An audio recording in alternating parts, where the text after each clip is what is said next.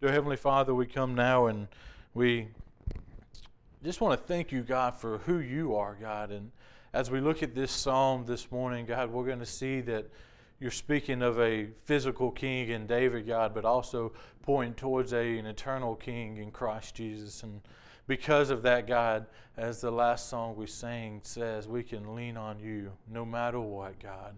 What do I have to fear?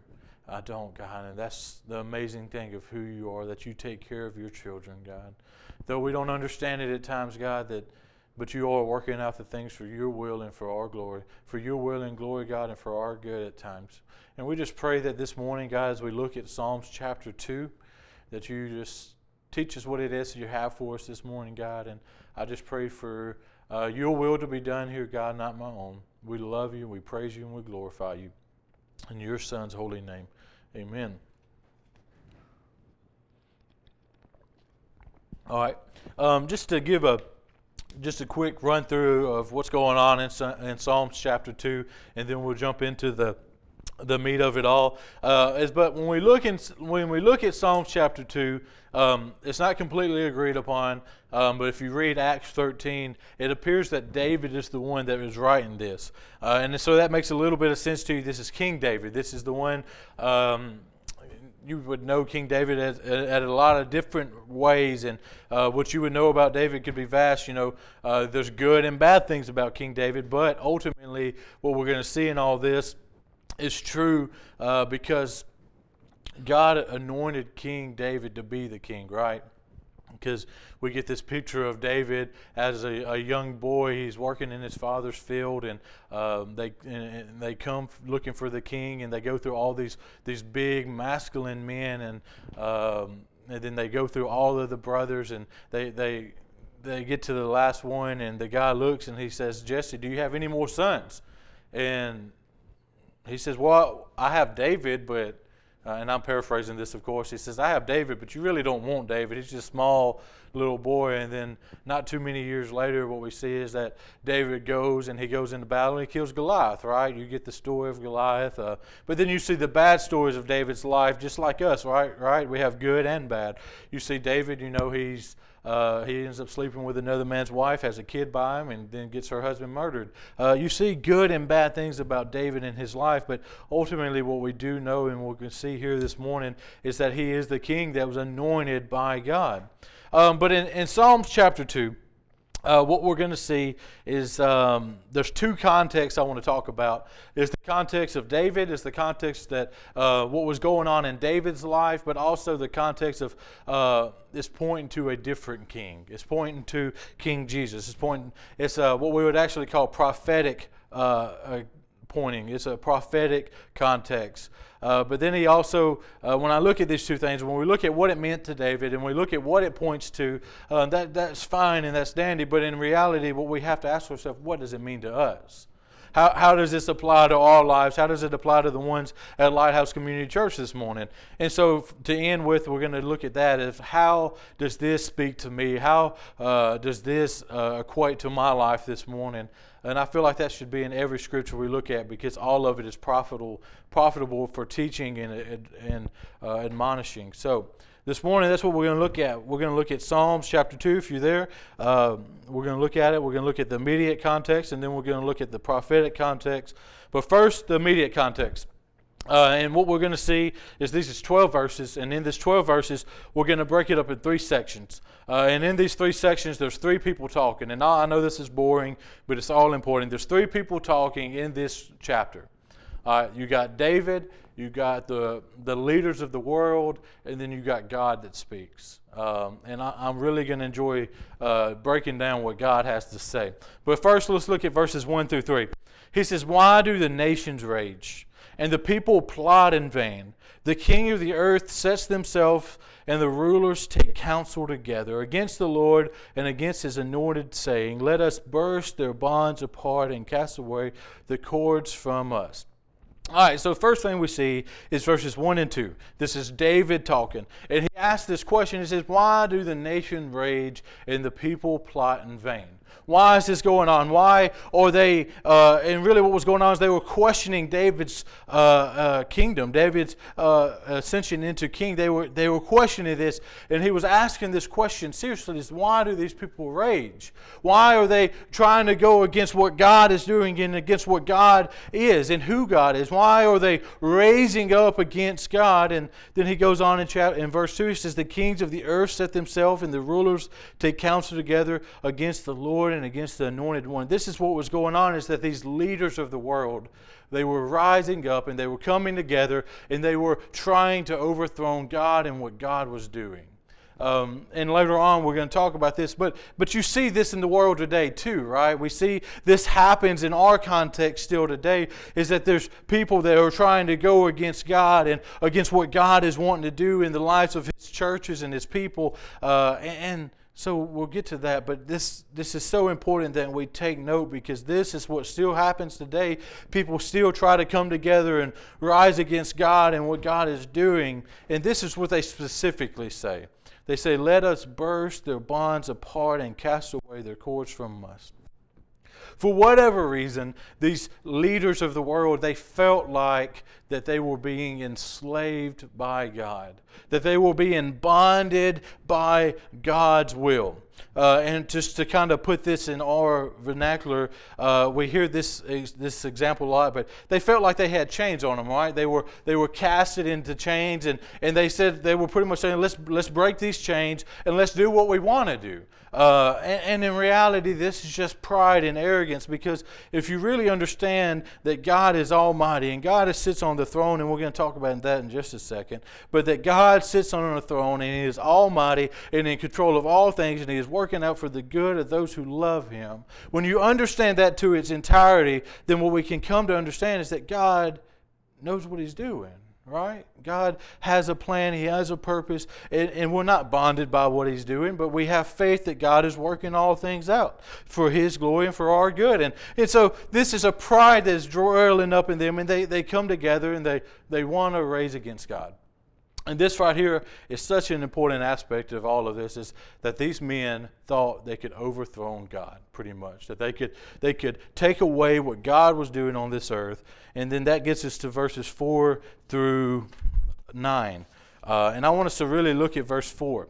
He says, I'm going to read all, uh, I'll just read verse 4 to begin with. He says, He who sits in the heavens laugh. The Lord holds them in derision.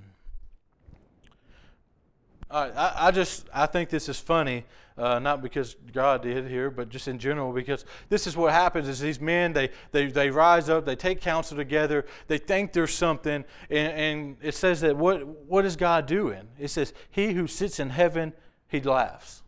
Right? Uh, and, and, what's so important about that is that these men, they're, they're, seriously thinking they can do something, that they can overthrow what God is doing uh, in the kingdom and, and raising David up. They really thought they could overthrow what God's plans were, and what, what God does is He laughs. And, and really what makes me think of this more than anything is Isaiah 66, and I'm not going to read it, but Isaiah 66, uh, when you read that scripture, there's a part in the chapter, it says, and it explains that this is what he says. It says, The heavens is my throne, and the earth is my footstool. That God is explaining that, that the heavens is his throne, but the earth is his footstool. And this isn't belittling us on earth, but this is just saying that God's not worried about it, right? You think about when you get home from work or whatever, you, you sit down after you do what you got to do. You sit down, you recline, you relax, uh, and, and, you rest the rest of the day, right? You, if you're like me, you either put your foot up in a recliner or you, you prop it up on the coffee table, which Sarah don't like me to do, which we don't have one now, but we used to. Uh, she never liked me to do it. I think that's why we don't have one today. Um, but you recline, right? You relax, you put your foot up, and, and this is what God is saying: is that, that that the earth is underneath Him, that He's in control of all things. There's nothing that that he hasn't worked out. And, and what we see is that these men, they are seriously coming after God and his kingdom on earth, and he just laughs. He's not worried about it. He, he's not concerned of what these men can do. And when I think about this, and I think about uh, in our, our context, and we'll talk, like I said, later, but you know, when we look around us, there's people trying to overthrow God. There's people coming against His name and His kingdom and churches all around us. But the same God of this day is the same God we have today, and He wasn't worried about it then. So we can't be either because God is in control. Verse 5 Then He will speak to them in His wrath and terrify them in His fury, saying, As for me, I have set my king on Zion on my hill. And I will tell of the decree the Lord said to me, You are my son. Today I have begotten you. Ask for me, and I will make the nations your heritage and the ends of the earth your possession. You shall break them a, with a rod of iron and dash them in pieces like potter's vessels. All right. So, verse. Uh, 5. They will speak of them in the wrath and terrify them in the fury, saying that, that these people, they were raising against God. And what God is saying in verse 5 is that his wrath was going to come upon them. That because they thought they could overthrow God, because they thought they, could, they were bigger and better and more powerful than God is, then what he, what's going to happen is the wrath is going to come upon them. And we're going to get to that in verse 8 and 9. But then he goes on in verse 6. As for me, I have set my king on, my, on Zion, my holy hill. So God is expressing, he's talking about David here, and he says, For I have set my king and, on my hill in Zion. And what God is, what's so important for us to gather from this is that everything that happens in this world and, and, and this world itself is God's. It's not man's, it's, it's not ours, it's not what we do or, or anything of that nature. He says, For I have set my king. David was the king that God chose and he placed him on a hill on but not on just any hill he says my hill that everything that is underneath heavens and earth and in heavens and earth belongs to god and god is working things out God's not worried about what these men can and cannot do, for He has got a plan, and He is not worried about them. And that's the thing about God. He's all powerful, all knowing. He can be everywhere at once, He can do all things. And so He's not worried about what these men can do against Him. He says, then he says, I will tear the decree. The Lord said to me, You are my son. I have begotten you. Ask of me, and I will make nations great. And then he goes on and he says that pretty much that they will be destroyed by the rod of David. Um, and really, what this is saying is that God was going to bring punishment around them. He was going to bring his wrath and punishment. But the amazing thing about who God is, and we still see this today, we see this in Christ, we see this in redemption, is that God, He says here, look, look, because you have this pride dwelling in you, because you have come against me, my wrath is going to come before you. But verse 10 happens. And this is just a perfect picture of who Jesus is. Verse 10 Now therefore, O kings, be wise. Be warned, O rulers of the earth. Serve the Lord with fear and rejoice in trembling. Kiss the Son, lest the anger be perished in the way, for the wrath is quickly kindled. Blessed are all who take refuge in him. That, that in verse 1 and through 3, we see that these men, they rise up against God. Verses 4 through 9, God explains that He's not worried about it. He's going to bring His wrath and His judgment and, and His destruction upon them. But in verses 10 through 12, He says, But if you repent and you turn away and you serve the Lord your God uh, with all of who you are, and, and you humble yourself and you repent and you take refuge in Him, then this judgment won't happen.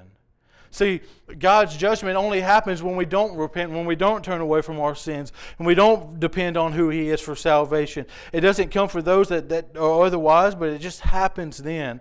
And so, in all of this, what we see is, is that in David's context, these men were trying to take over his kingdom. But this kingdom was put in place by God Himself.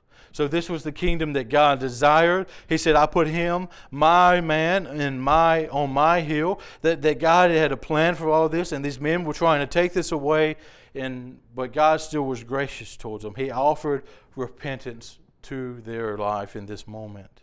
So in David's context, what we would sum it up as is that, that God has enthroned this king in the the, the nations of the earth should repent the rebellion and take refuge in Christ. And so that's what we see here is that, that God has enthroned this man and they were trying to take him, but they should repent. That God didn't cast judgment to begin with, but he offered repentance. All right, so the second thing we look at, that's the original context, that's the immediate context. The second context is the prophetic context.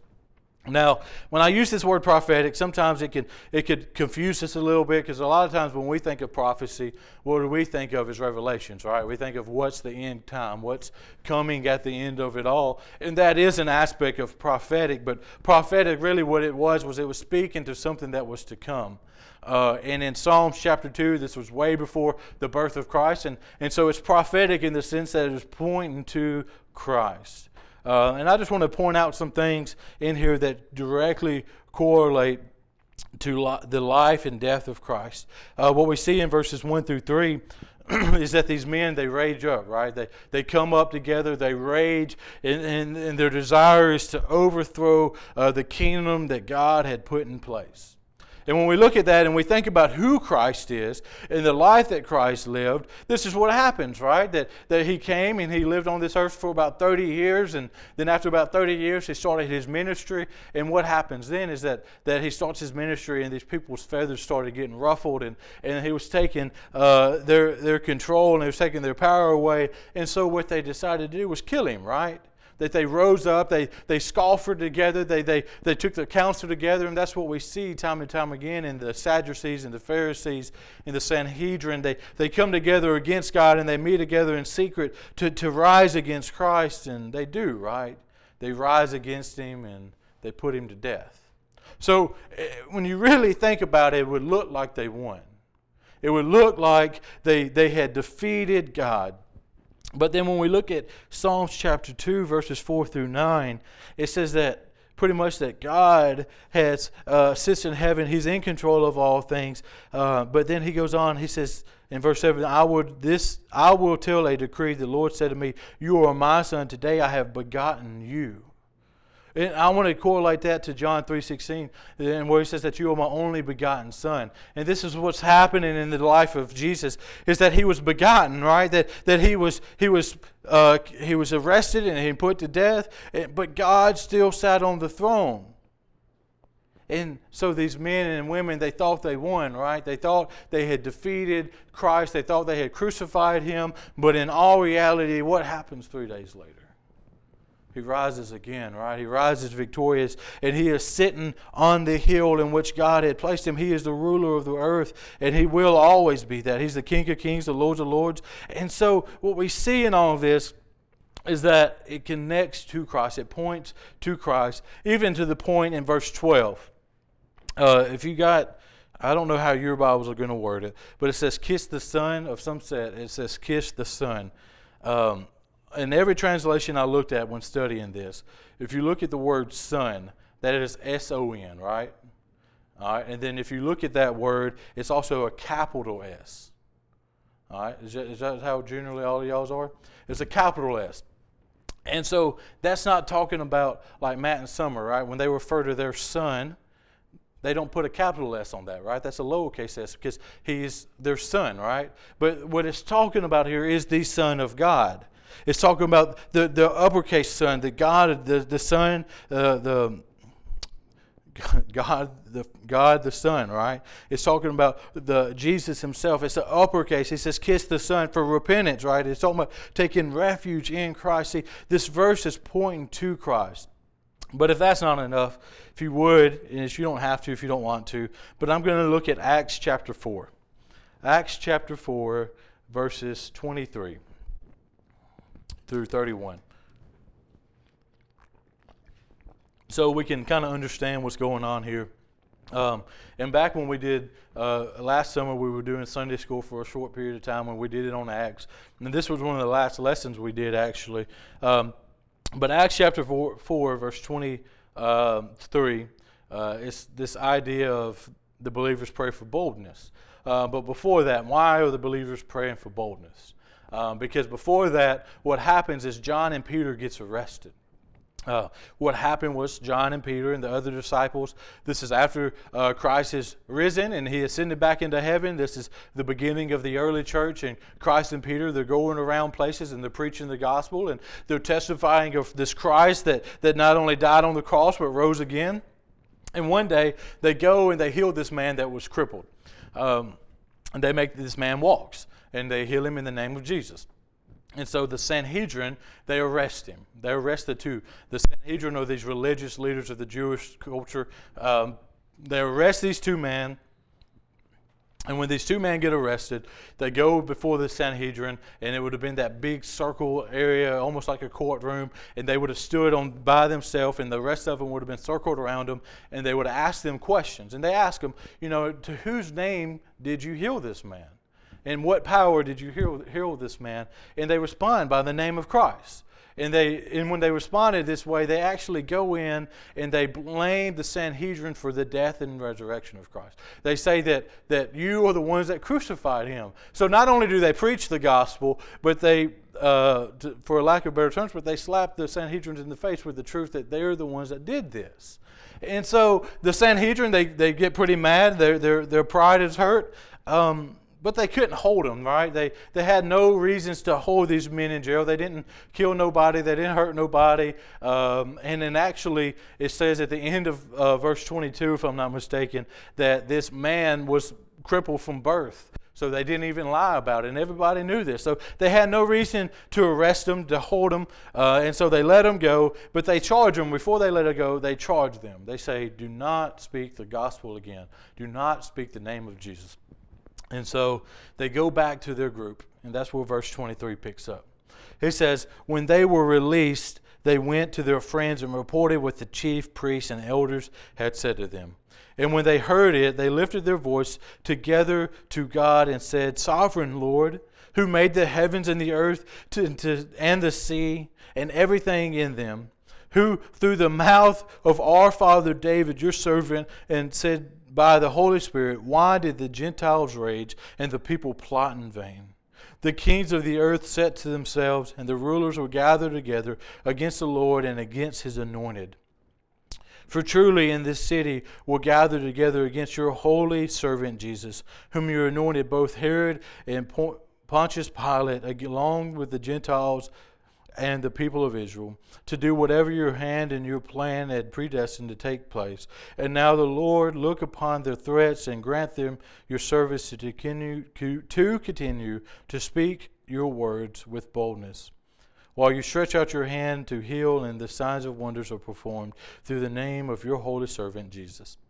So they get back uh, to their group, to their friends, to the other disciples, the others that were going out and sharing the gospel. They get back to them and they tell them everything that was happening, everything that was going on. And, and undoubtedly this caused unrest, right? That these two men, they did something right and they were arrested for it. And so they, they come together and they pray for boldness. And, and that's a simple thing. And uh, it makes sense that they did this because they were just arrested and they were threatened that if they share the gospel again, they would be arrested or killed, right? And when you look at the 12 disciples uh, outside of Judas, you look at the 11, uh, 10 out of the 11 actually died by the death of other people like Peter was hung on the cross upside down, James was stoned to death, and this happened, right? They, they all died in this way. And so they had to have boldness. Um, but in verse 25 and 26, they actually quote Psalms chapter 2.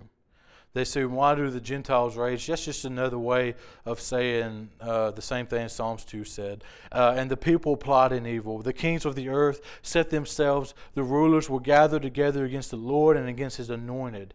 And look how this changed here. The, the word anointed is a capital A.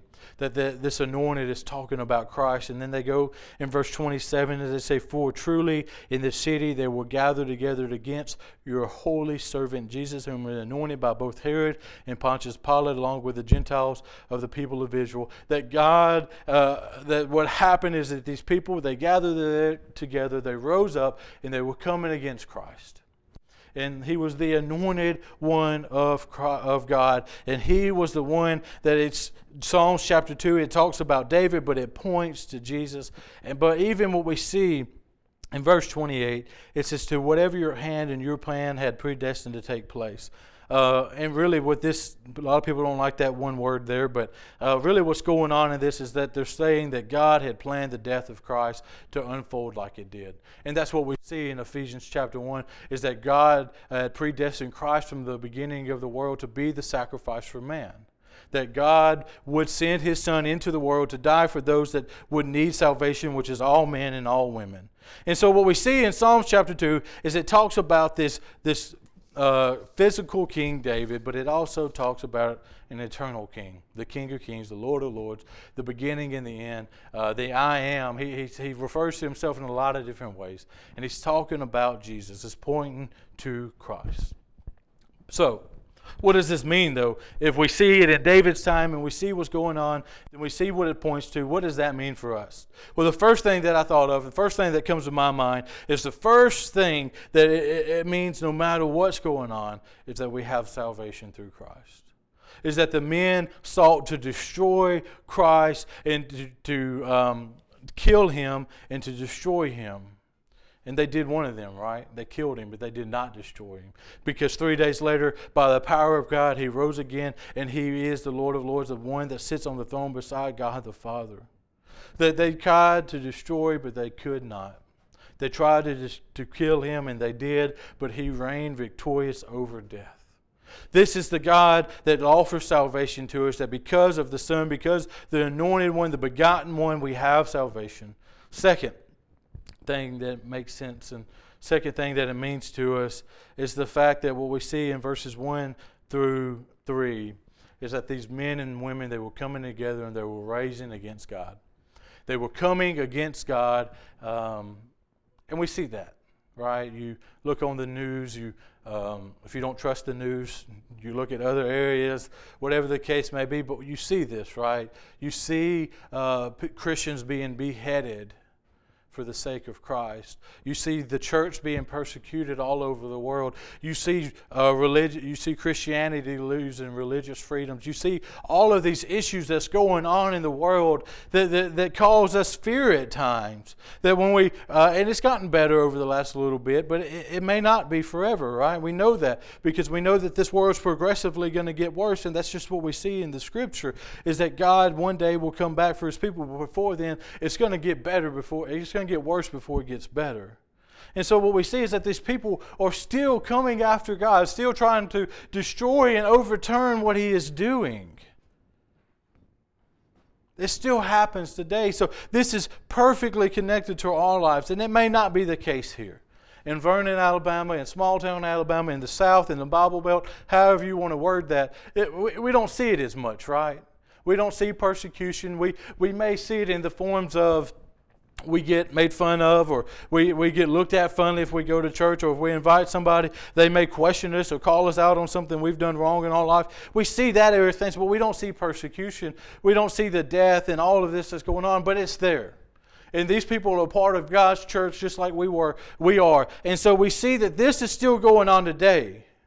And so what does that mean to us though is that because it's still going on today the most amazing fact of it all is that verse five, uh, 4 through 9 is still existing. It says, He who sits in the heavens laugh, that God our Father still sits on the throne. And just so, just in case you didn't know this, God will always sit on the throne. God will always be the one that is on the throne, in control, and doing the will that He has set forth to do.